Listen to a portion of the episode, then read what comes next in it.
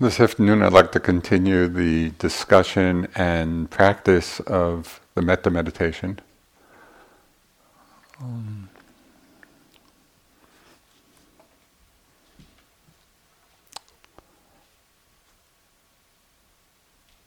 as Jill introduced it yesterday, and just as a reminder, um, it's really a very simple quality of uh, wishing well for people.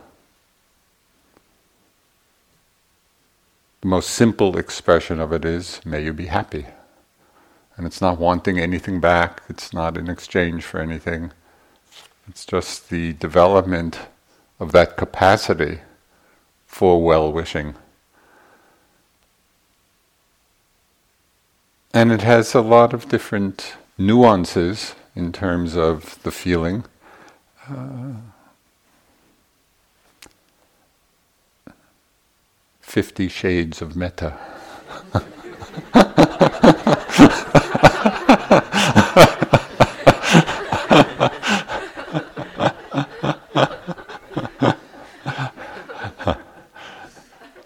it was more about the 50.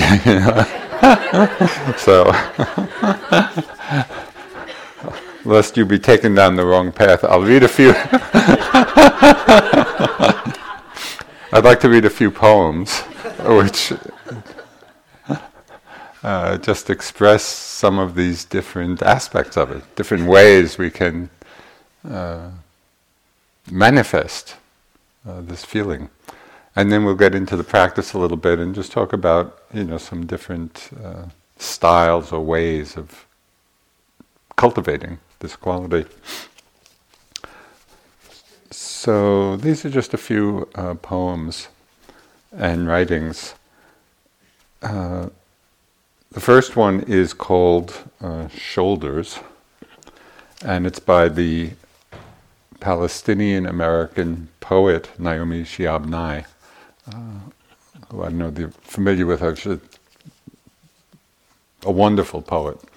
Uh, so this is what she wrote. A man crosses the street in the rain, stepping gently looking two times north and south because his son is asleep on his shoulder. No car must splash him. No car drive too near to his shadow. This man carries the world's most sensitive cargo, but he's not marked. Nowhere does his jacket say fragile, handle with care. His ear fills up with breathing. He hears the hum of a boy's dream deep inside him. We're not going to be able to live in this world if we're not willing to do what he's doing with one another. The road will only be wide and the rain will never stop falling. And so it's just found such a beautiful image. You know, the father carrying his son on his shoulders across the road with that care. We're not going to be able to live in this world if we're not willing to do what he's doing with one another. Uh, so sometimes just simple images can evoke the quality of metta within us. Yeah, and so we just either a poem or an image of someone or uh, is a way of calling forth that feeling within us. This was written, uh, this is a, uh, how to say, an informal rendition of a poem by the Persian poet Hafez. Uh, and created uh, by Daniel Ladinsky. And the title of it is The Sun Never Says. Even after all this time, the sun never says to the earth, You owe me. Look what happens with a love like that. It lights the whole sky. You know, that's the quality of metta. It's never, it's never a quality of I love you and you owe me for this, or I want something in return. It's just like the sun, you know, shining on the earth. It's that quality of radiating the felt wish, may you be happy.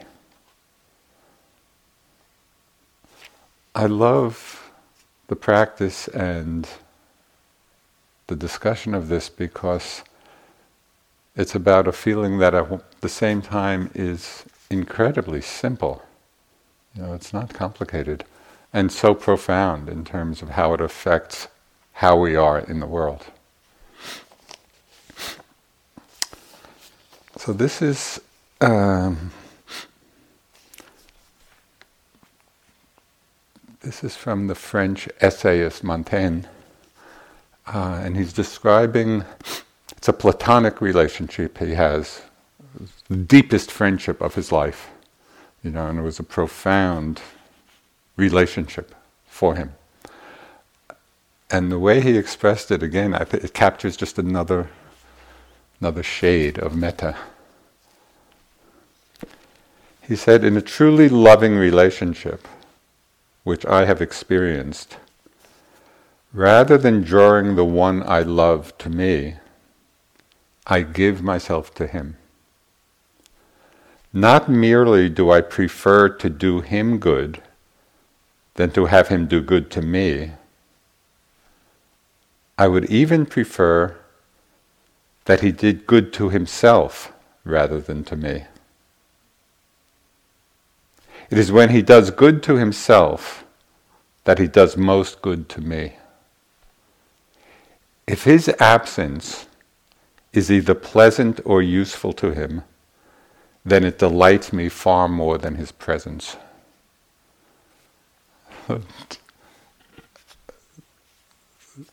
to me, that just captures the completely selfless quality of metta. That it's really about the happiness of the other person. And that's what we're wishing for.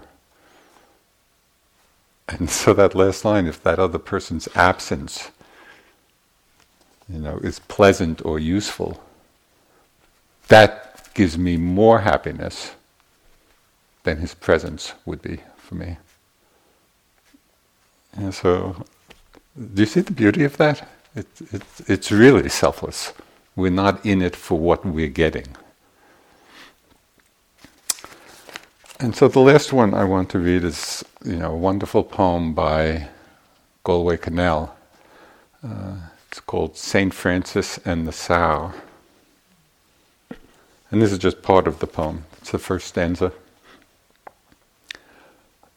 The bud stands for all things, even for those things that don't flower.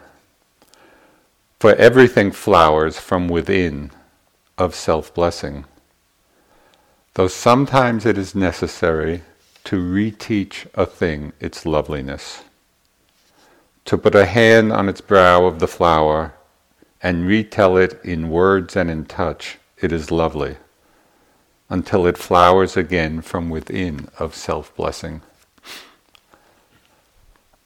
So, really, in our metta practice, that's what we're doing. We're reteaching a thing, whether it's ourselves or other people. We're reteaching each one of us its loveliness. That's the the power of metta and the effect of metta until it flowers again from within of self-blessing. So all of these, you know, the father carrying son with tremendous care across the road the understanding that the sun shines on all of us without any expectation. There's no I owe you or you owe me. You know, and Montaigne's understanding that it, in this feeling, it's really about the happiness of the other person. It's not for something we get back. And that's what we get back is the happiness that comes from that feeling. you know. And the understanding that it really does reteach us all loveliness. Um, so this is all, these are all aspects, you know, of, of metta. So as Jill mentioned, I think yesterday, uh, there are many ways. There are many ways of practicing this. Um, there are two main purposes doing metta meditation or aspirations with regard to it. One is uh, metta or loving kindness can be used as a vehicle for developing concentration. So, not only for the metta quality itself, but it is a technique or a method for developing strong concentration, even to the point of absorption or jhana. So that's a, there's a very specific technique or techniques for that. The other purpose or aspiration with regard to its practice is not so much for deepening concentration, although it will have that effect to some extent, but it's more the aspiration as we do the practice, just in a more general way, to cultivate that capacity in ourselves for metta, for caring, for loving kindness. So it's not so interested, or the main objective is not so much that absorption, but rather just to fill the heart with that feeling and to be able to express it in the many ways we do. So, in this second understanding or way of practicing it, which is what we're doing here, um, you can be very creative we'll give some su- suggestions, you know, for how to practice it. But in terms of the language one uses, the phrases one uses, how it's done, um, we'll offer, you know, variety of approaches. And just as you sit and practice it, mm, experiment a little and see what resonates the most, what connects you the most uh, to this practice. Um, So traditionally, there are three components in doing the metta practice. One component is having a clear perception of who we're sending it to. And that could be ourselves. It could be the traditional list of people. Uh, it would be, you know, a great benefactor for whom it's very easy to feel metta, or a good friend, or a neutral person, somebody we don't have many feelings for one way or another, or a difficult person, or all beings. So there are many different categories, you know, of beings that we can be directing the metta towards. Um,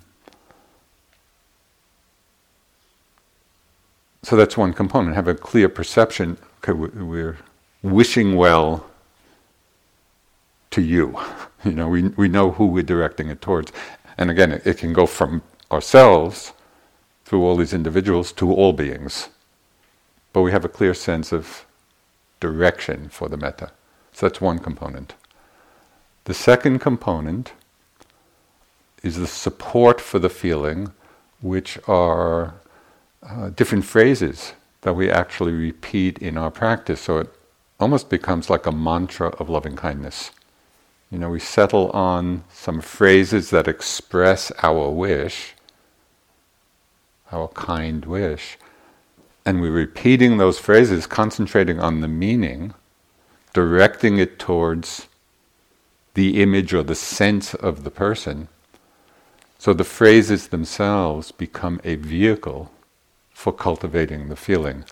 And the phrases, as I think Jill mentioned, um, there's a lot of creativity in finding those phrases that express uh, it in a way that you resonate with. May you be happy. may you be peaceful. May you live at ease. May you live in safety. So, in a way, it's finding two, three, or four phrases of things that you would most wish for yourself. you know, in your life, what is most meaningful for you in terms of what you would wish for yourself? Because when you connect with those particular expressions, you'll be most connected to the wish for others. Because you feel it in yourself. Yes, just as I want to be happy, so may you be happy. You know, just as I want to live in safety, so may you live in safety. Just as I want to be free, so may you be free. So, this is the second component of the whole practice. The first is who we're sending it to. The second are the phrases that we use to express this wish of care and kindness. And the third aspect is the actual feeling. You know, the emotional feeling of loving kindness, of kindness, of care, of whatever words uh, you know resonate with you. It's that feeling of wishing well.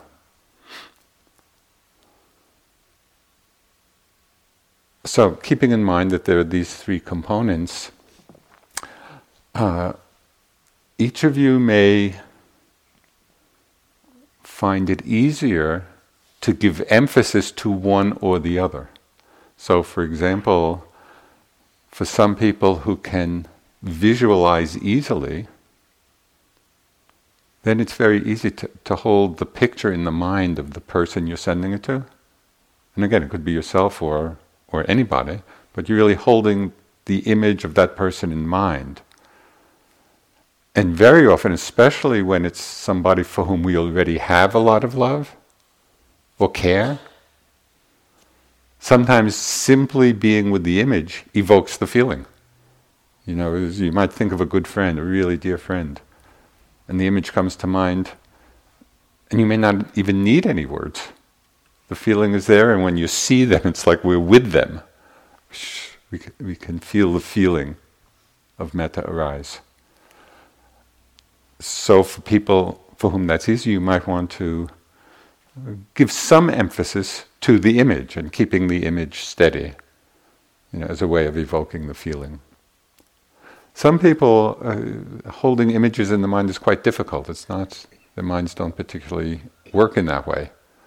So for them, the repetition of the phrases might be what's worth emphasizing.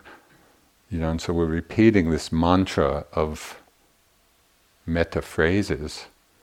it's good to settle on two or three so we can just really sink into each one and feel each one and uh, and repeating, you know, over and over again. And as we drop into the meaning of the words, the meaning of the words evokes the feeling. You know, may, may you be happy. So some people may focus predominantly on the image, some people f- predominantly on the repetition of the phrases, and some people, just in a very easy way, may feel connected to the feeling of metta already.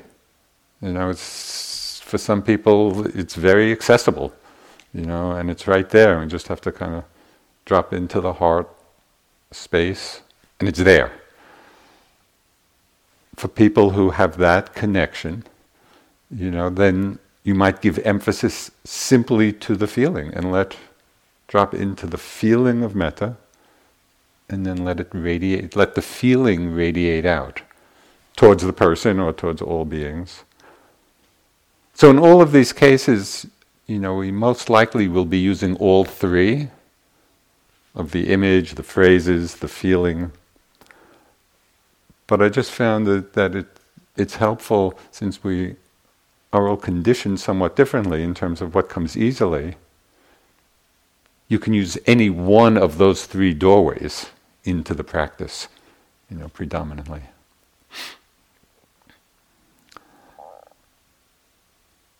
Okay, one last little thing before we just drop into a little time of practice. Um,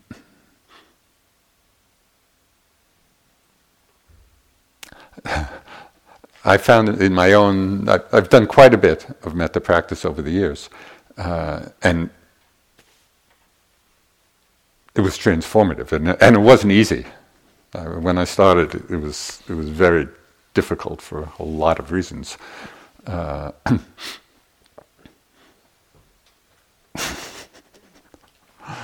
sometimes it was just because of an aberrant understanding of the practice. So at one time I was doing intensive met- metta practice, you know, for a couple of months at a time intensively. And for about a week or so, I had this crazy idea that the faster I said the phrases, the more metta would come. I, I don't know where that came from. So I was in Burma at the time. So for, I don't know, there's a whole week, but it, it was more than a few days. Maybe happy, maybe I, I was just revving the whole thing. it was ridiculous. so it took me a little while to realize this is not the way. Uh, so, like any other practice, you know, for some people it's just really easy from the beginning, and for other people, uh, for whatever reason, it's challenging in the beginning. Uh, it doesn't matter. The practice itself, as you do it and continue, uh, is deeply transforming. You know, it really changes how we are uh, in relationship to the world and other beings so just in terms of a you know a little technique that came as I was doing the practice, I realized that one way was actually to have the feeling and the words be directed towards whoever, you know, whether myself or other beings. So it was like that. And then at a certain point, I just played with a different perspective and this became this became more viable when I got more connected with the feeling, and it was easier just to sit in the feeling. And so, after you do the practice in whatever way, and you, you really are connected, yes, you, you just have this feeling of wishing well. So that becomes like a field, just a field of metta. And then I would, I would simply imagine, um, you know, have different people walk through the field. So, the, so I wasn't kind of directing it out. I was just sitting, creating the field, and then, you know, friends would walk through, and difficult people would walk through, and and it was lovely, you know, because then it was much less the feeling of me sending metta to you. right? It was just creating that feeling field, and then basically inviting everybody into it. Uh, and it was lovely, you know. And then it can be very spontaneous about who we think of to invite in, you know. And you can just play, and you can be there and invite all the people you really love a lot in. Then, when you're feeling particularly brave, invite some of the people who are challenging in your life. Let them enter your field of metta. So you can play with these two different ways and, and see, you know, what works for you. Okay, so let's settle into the practice for a bit. Oh, in doing the metta, it's generally helpful as much as possible to sit reasonably comfortable, comfortably. Uh, you know, if you're in a lot of pain, that can be distracting uh, for the cultivation of metta, unless you're actually sending metta to the pain. Uh, so sit in a way that, as I say, is reasonably comfortable. You're not struggling with your posture.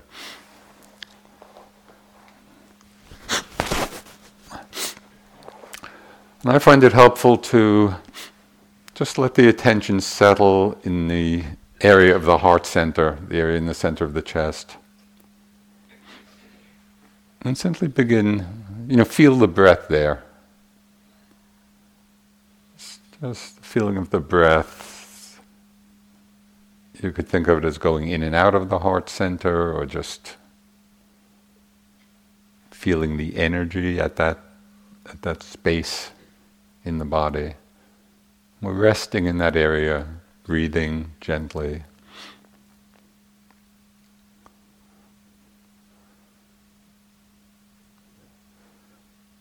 Then call to mind somebody for whom you have a natural feeling of love, of friendliness, of care. I suggest you pick an uncomplicated relationship. Just somebody where it's very simple and easy. You think of them and you feel good. You think of them and you want them to be happy. So just call them to mind and play with the image. See if you can hold the image, and maybe it'll be steady and maybe it'll be flickering, however it is, but you have a clear sense of who you're sending the metta towards. And then pick a few phrases of what you would most wish for yourself.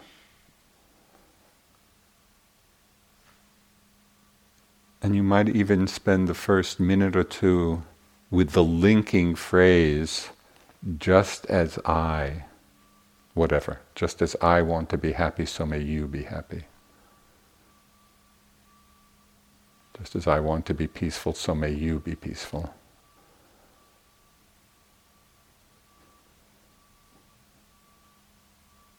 Find your own phrases.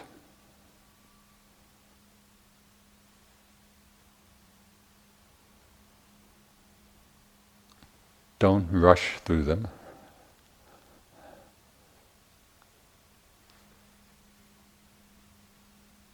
Connect the meaning with the person.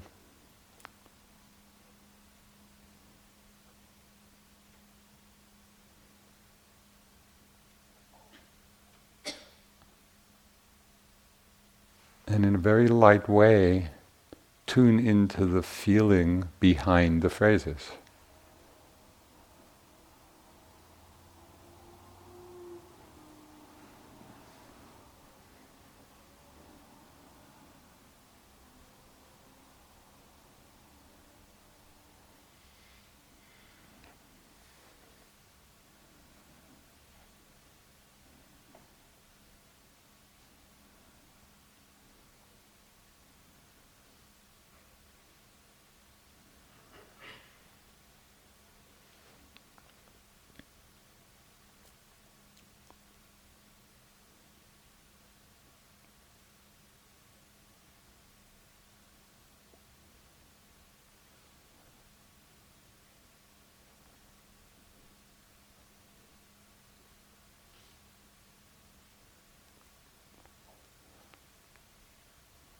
Keeping the person in mind as an image of the person or just somehow the felt sense of the person.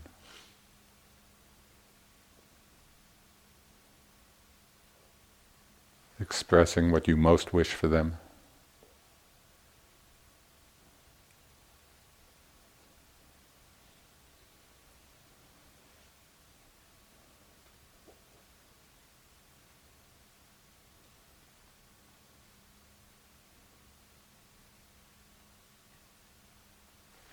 Notice what it feels like when you're most connected with that loving wish. What is that feeling like?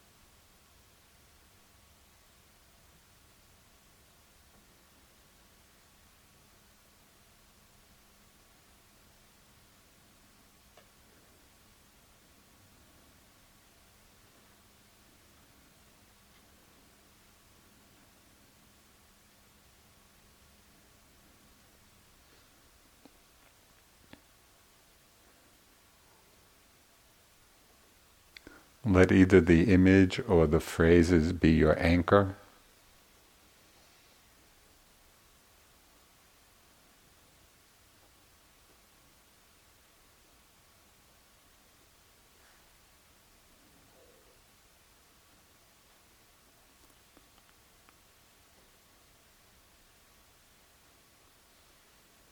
And notice at those times when they evoke a particular noticeable feeling of well wishing.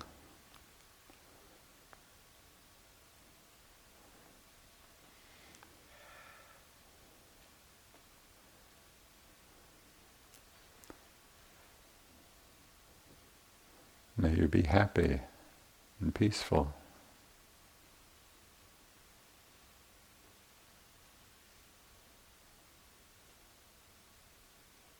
Live in safety and live with ease.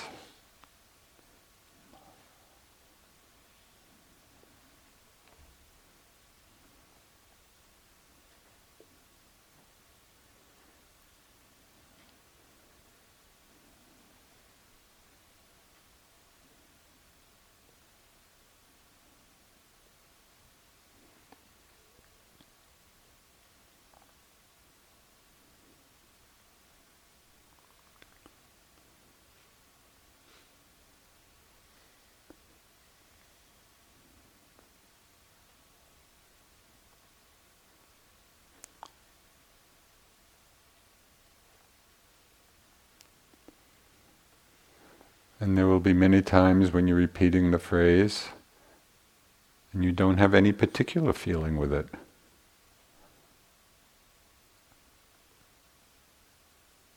That does not mean that you're devoid of metta. And so just keep with the phrases, keep with the image. Sometimes the feeling is stronger, sometimes it's weaker, sometimes it's not even noticeable.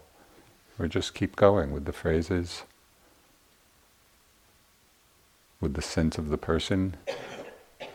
And then sometimes with a particular phrase, we do have a noticeable feeling oh, yeah, this is what goodwill is. This is what metta is.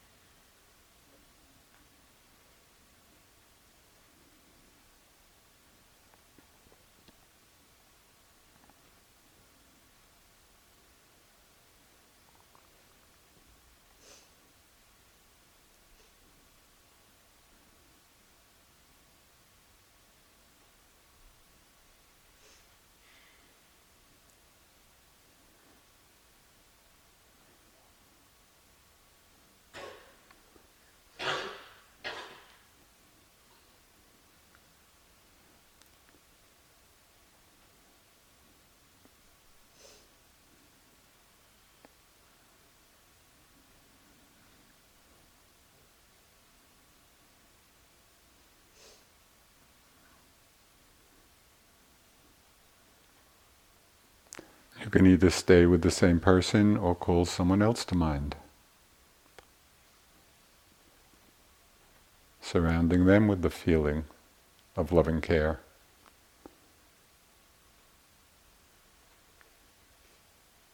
And it might be directing the phrases toward the image of them, or if you're settled into the feeling of metta, invite them simply into the field. Let them cross the field of your loving kindness.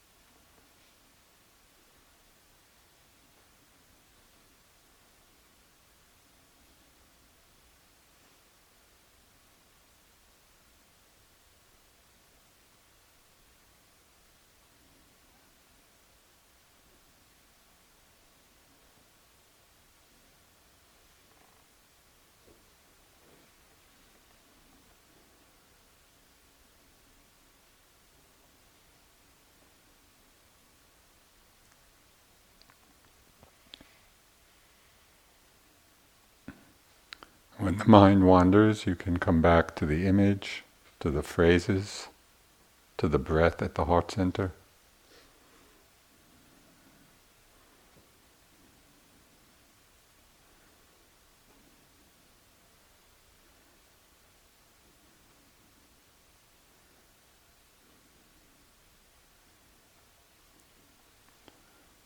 Sometimes it is necessary to reteach a thing its loveliness.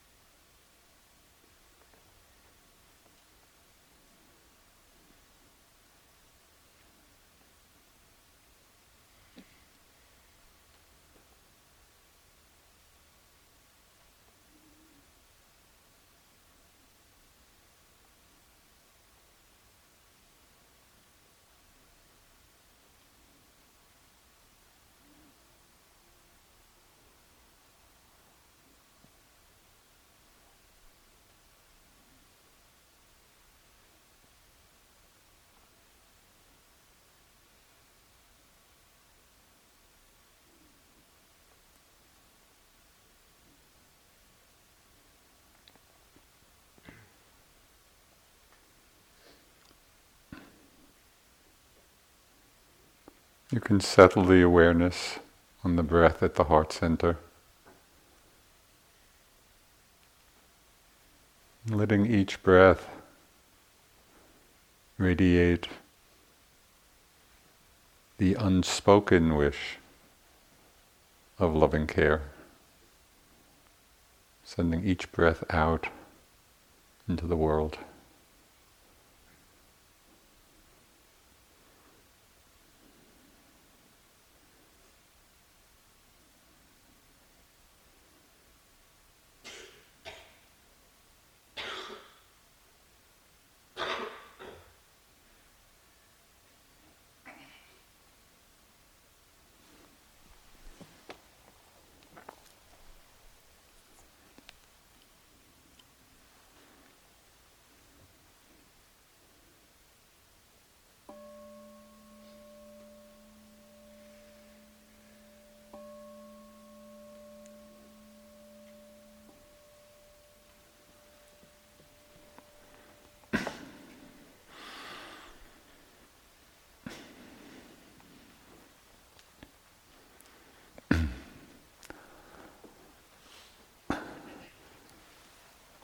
we can have a few minutes for questions about the practice if you like, but also for those of you who would like to just stay in the silence and the field of metta and begin walking, that's fine.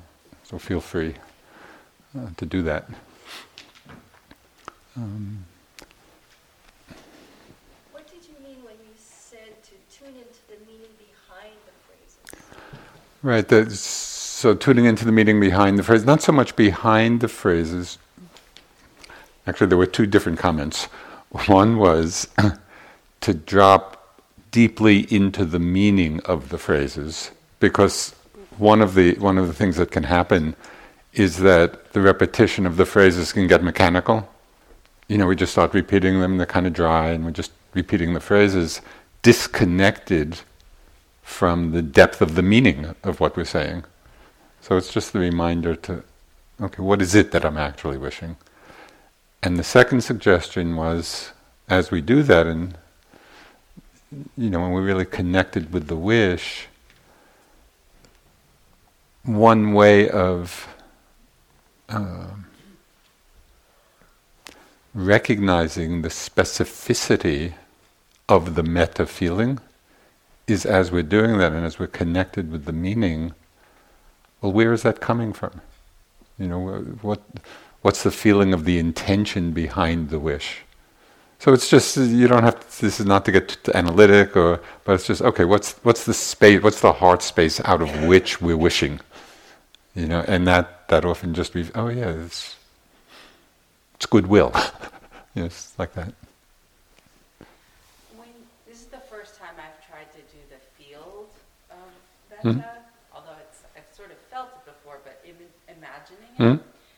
Um, and I was trying to just sort of let some of the more challenging people mm-hmm. also come in. And um,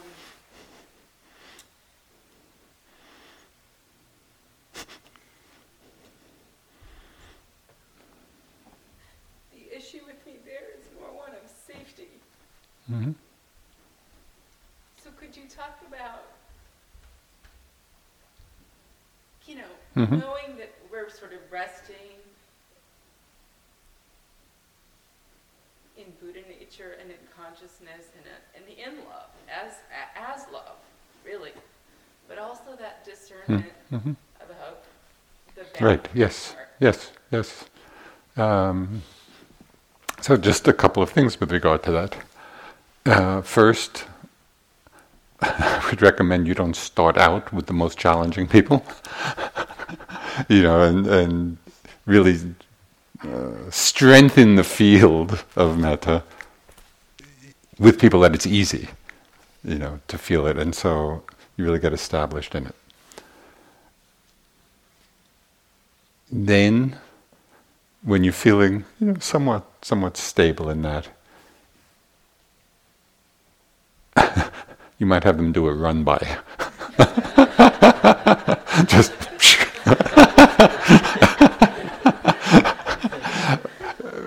because if you keep them there, it'll probably start evoking a lot of the complexity and the the, the concern about safety and all, all of the issues which are, are very real. You know, so you want to you want to modulate how much attention to that category or that particular person uh, as as you're inviting them in. So that's another. And lastly, um, depending who is sending it to, we might very well, or it is very uh, important and effective to uh, change the wish so that it's appropriate to the situation. So, just as an example, uh, I was teaching a retreat just after 9 11, and there were a lot of New Yorkers on the retreat, and we were doing metta, and we were doing it classically and going through the categories and getting up to the the enemy or the difficult or the challenging people, and of course, right after that. And quite a few people said, There's no way that I can send metta to these people who flew the planes into the world. It was so traumatic, and you know. So it really made me think, you know, about okay, in that situation, the Buddha talked about metta as being universal, of really encompassing all beings. But what does it mean? I mean, to, may you be happy. you know, in that situation, that's not what's going to happen. And so, in reflecting upon it, I realized, yeah, we need to we need to change the language. So, for example, in that situation, one could well wish, even to people who cause tremendous harm or suffering, may you be free of hatred. Is there anybody that you would not wish that for? I don't think so, because if if we want to express the metta and it's those mind states that are the cause of all the harmful actions in the world. Right? And so we can have metta in that in that sense for all beings, but we have to tailor the the way it's expressed so that it's appropriate to the situation. So in all those ways, I think you can work with it, but it takes care. You know, it's not nothing. Nothing should be forced in this. You know, you dance with it.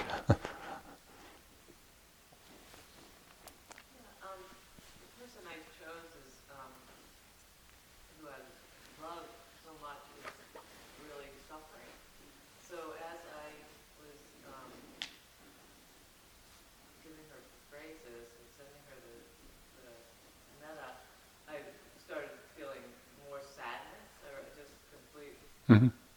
Being in her struggles with her, um, and I, I, guess I'm wondering if that not if I lose the, the kind of me sending the good things and join the pain she's in, um, is that still mm-hmm, mm-hmm. Yeah, yeah. so here's where uh, metta can morph into compassion. Because compassion is really metta directed specifically towards people who are suffering. That's what evokes compassion. And the wish, so it's a slightly different phrase, although it's close to the metta phrase. But when we're doing compassion meditation, we are visualizing the person suffering, and the wish is, may you be free of suffering. So we're, we're really there and connected with the reality of that person's experience. And the metta wish is, may you be free of suffering. And it's that single phrase traditionally in that practice, may you be free of suffering. And what's so amazing uh, in doing that practice, it's, it's quite remarkable actually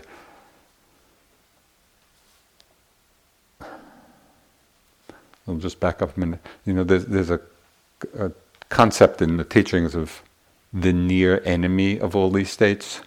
That is a state that looks like metta or compassion, but actually is not.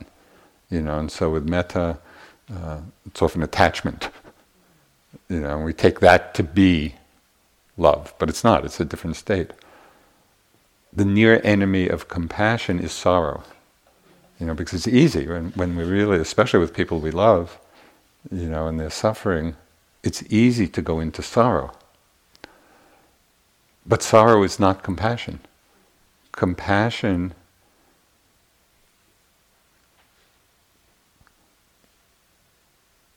compassion is the wish to alleviate the suffering. You know, it's like, how can I help? Well, may you be free of suffering. And the remarkable thing as we do this, and you know, you might spend a little time. In fact, we will during the retreat. We'll be offering specifically the compassion meditation as well. What's so amazing in doing it, even as we're addressing it to the suffering of an individual or the world, the feeling of compassion is uplifting. And that really highlights the difference between compassion and its near enemy of sorrow. Uh, so as you do the practice, it would just be interesting for you to, you know, play with that and begin to see what the effect uh, is of your doing the compassion practice.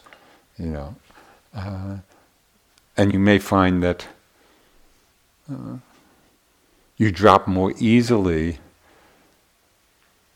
into the uplifting aspect of compassion rather than the sorrow. Uh, which, in the sorrow, there's really aversion to the suffering. It's colored by aversion. We hate it. We don't want, you know. Whereas compassion is, it's like more positively expressed. It, it's the wish for somebody to be free of suffering. Well, that's a beautiful wish. You know, and, and as you as you repeat that and, and drop into that, even as you're relating to the suffering of that person, it's really a heart that's very open and tender. But you know, all of this you have to see for yourselves. All, all of these are just suggestions for your own practice to explore. Uh, it's not. You don't have to believe me or any of it. It's just, you know, try, try and see, and experiment. So I was um, thinking about a couple of lifelong friends. And I started with these general things, and I got to um, may you be healthy, may you be free of pain.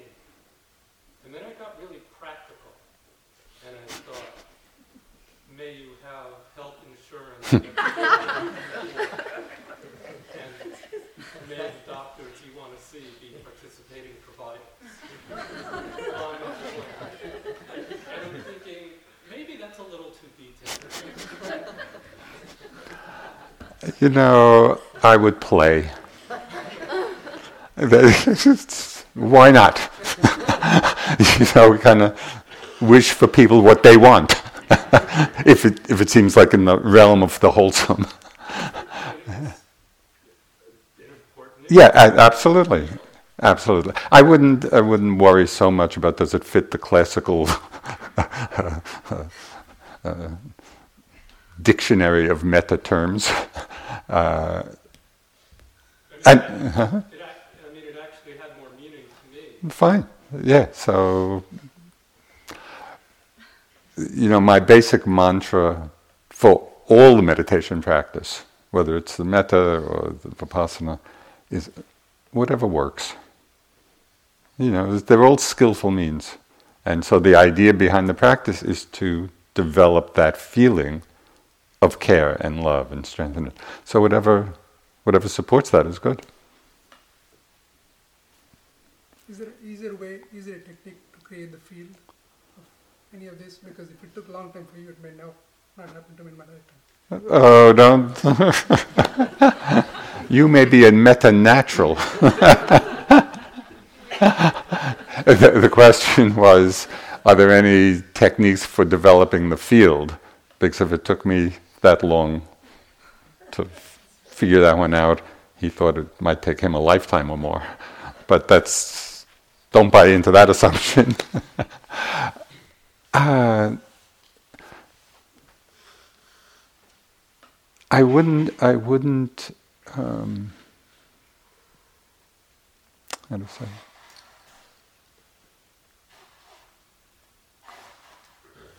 Ra- rather than get too s- or have an idea that there's some specific way to create the field, I think it's much more.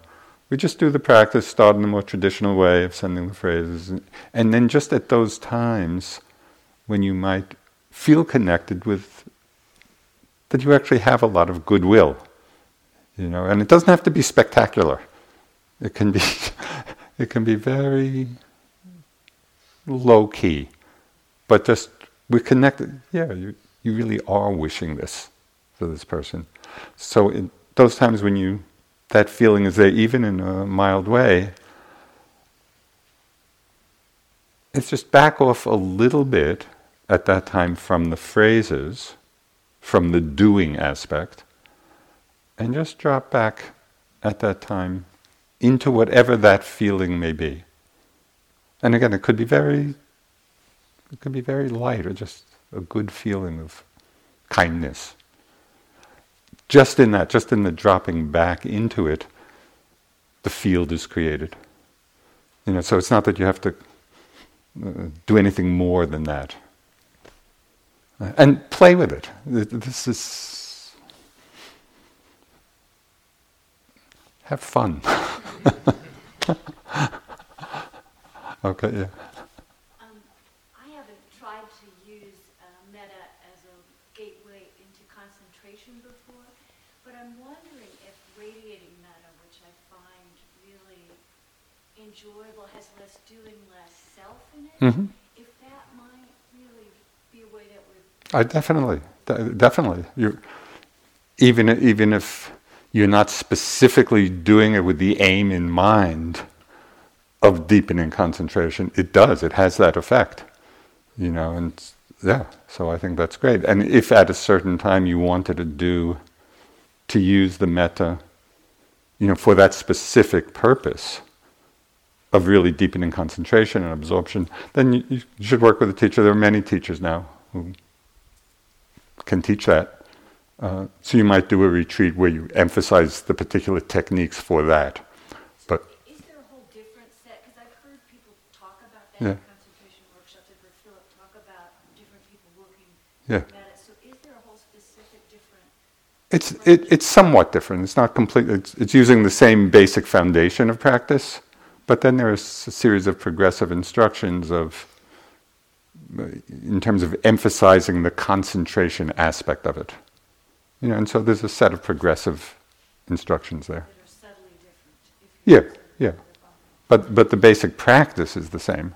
But then it's what we do to to just emphasize the one pointedness. Um, Yeah, for those of us that are new to this practice, the, um, I like in a number of people's comments is an issue that I had, was resonating in, with an issue that I had, which is, you know, finding that uncomplicated relationship. Um, I think that, you know, if you have strong feelings of love towards someone, it's probably complicated as well, and it's very easy to veer into Yeah, yeah. sorrow or Attachment or yeah, Um, so, I mean, I'm not even sure I was feeling metta yeah, yeah. because it was so. The- the first person I was thinking of when you said how complicated, I immediately knew that was not the right person to be thinking of.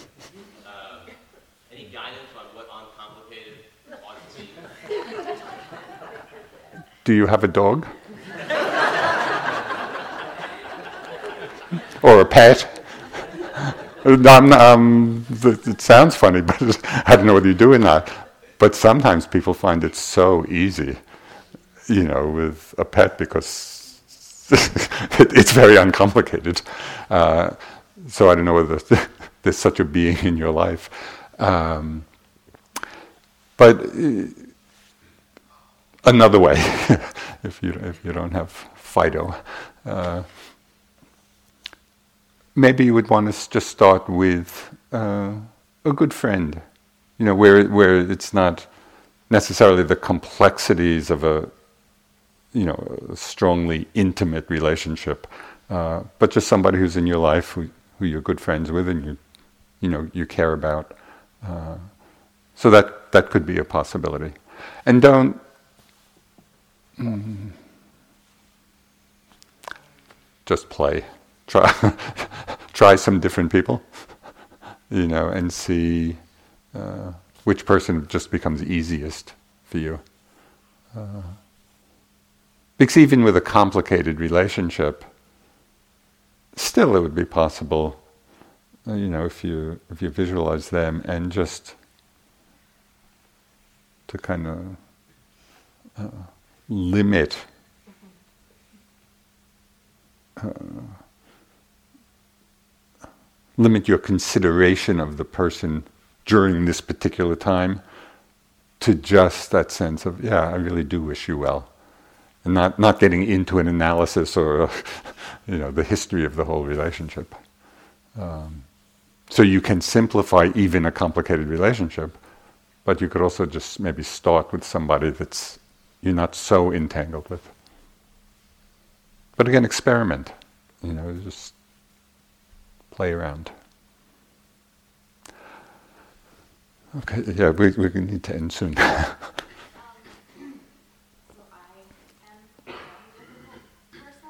you, you what? Oh yeah, mostly that's true for many of us.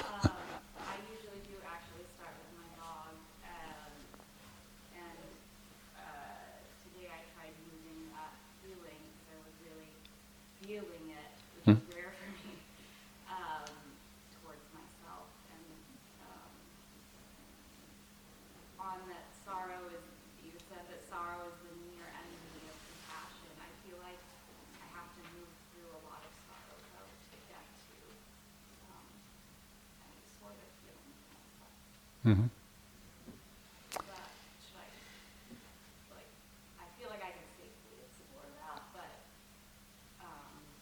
The, it can be quite a lot. So I'm, I guess I'm just wondering, should I pull back, move through it? It's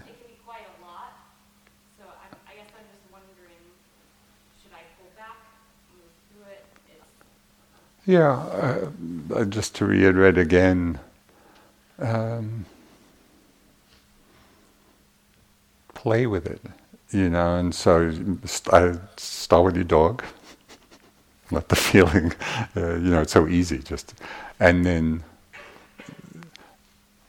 you might start directing it before you're going to yourself. You might start directing it to another person that you feel that it's fairly easy to feel the loving kindness to, and then maybe just f- starting in a very uh, brief way you know, bring yourself into it, repeat the phrases a few times, see what you feel. If it feels like you're dropping into all the sorrow, then in terms of the metta practice, maybe pull back from that, you know, and go back to your dog, uh, to re-establish the actual feeling of simple well-wishing. Then you can bring yourself back into it, or, or may, you might visualize yourself with the dog you know, so you're getting. I used to do that actually. I had, a, I had a good friend. It wasn't a complicated relationship, but a good friend who always had his little dog with him. So when I was doing the metta, I would just picture him and his dog, and it was lovely. You know, it just it really brought a lot of joy. Do you get the sense that you can be creative, you know, and see what works when it's too much, back off, in Vipassana, it's different. In Vipassana, if the sorrow, you begin to feel the sorrow, then we really turn towards the sorrow itself as an object of mindfulness. You know, so that's that's a different approach. Um, as with all of this, you will learn from doing it. You know, just that, just as I had to learn that speed metta wasn't wasn't the way. Okay, I had to do you know a whole bunch of really stupid things, uh, but that, that's how we learn. You know, we see what works, what doesn't work. Uh, I would just encourage you to incorporate this into your practice, and even in the walking. Also, sometimes it's beautiful just to be walking and doing the metta, either towards a particular person, or maybe you start doing metta towards everybody that you're passing. You know, maybe you're at home and walking down the street. Just, may you be ha- with everybody you see. May you be happy. May you be happy. it's worth playing with and, and developing and, and cultivating because it becomes more and more who we are. You know, not something we do. Okay, thank you.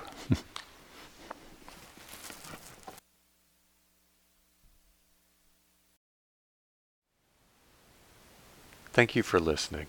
To learn how you can support the teachers and Dharma Seed, please visit dharmaseed.org slash donate.